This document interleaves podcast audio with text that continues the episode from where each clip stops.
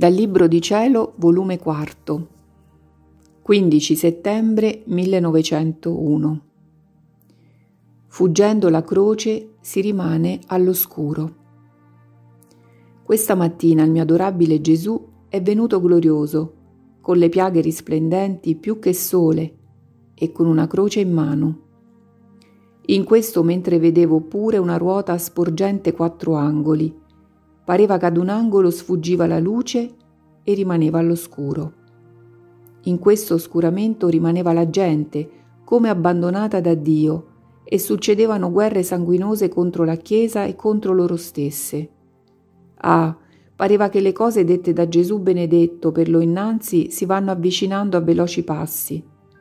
Ora nostro Signore, vedendo tutto ciò, mosso a compassione, si è avvicinato alla parte oscura e ha gettato sopra la croce che aveva in mano, dicendo con voce sonora, Gloria alla croce.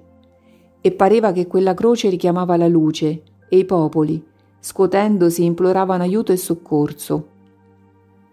E Gesù ha ripetuto, tutto il trionfo e la gloria sarà della croce, altrimenti i rimedi peggioreranno gli stessi mali. Dunque la croce, la croce, chi può dire quanto sono rimasta afflitta ed impensierita a ciò che potrà succedere?